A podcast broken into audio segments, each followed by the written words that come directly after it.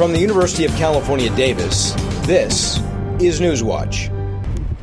These days, life is good for Whiskey, the 10 year old Munsterlander who lives and plays with his family in San Francisco. Whiskey! But less than a year ago, Whiskey's owners discovered a lump in his jaw that was diagnosed as a form of oral cancer common in dogs.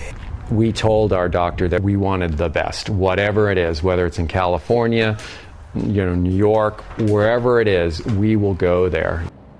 Turns out the best was just over an hour away at the UC Davis Veterinary Medical Teaching Hospital, where a team of oral surgeons and a biomedical engineer had recently come together to create a solution for dogs who suffer from this very condition.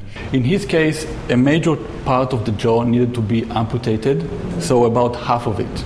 Part of Whiskey's jaw was removed and then literally rebuilt using a titanium plate and a matrix soaked in a material that can essentially regrow bone. In two weeks, you can you can feel bone forming uh, under under the skin, and you know it's a great sign. By three months, we've got bone that is a very similar density as to native bones. And nine months later, Whiskey is back to chasing toys on the beach. UC Davis veterinarians have successfully completed this surgery eight times now and say procedures like this one may well be the future of human medicine. This surgery was not offered like a year ago, uh, from what I understand. It's cutting edge and it's probably going to help humans someday.